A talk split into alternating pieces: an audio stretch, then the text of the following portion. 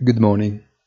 Although the data on the Chinese economy surprised positively, international investors continue to be very cautious about the actual reliability of Beijing's statistics, and the main local indexes have proven it. The trend in the European market is different, pushed reportedly by rumors about the ECB almost leaned in slowing down the pace of rate hikes out of March. After the long weekend, Wall Street looks more cautious, worried about the non-exciting quarterly corporate results, but without giving up an overall positive approach. On the other hand, the cryptocurrency market remains in a tonic mood, keeping far from the spotlight, and consolidates further fractional gains.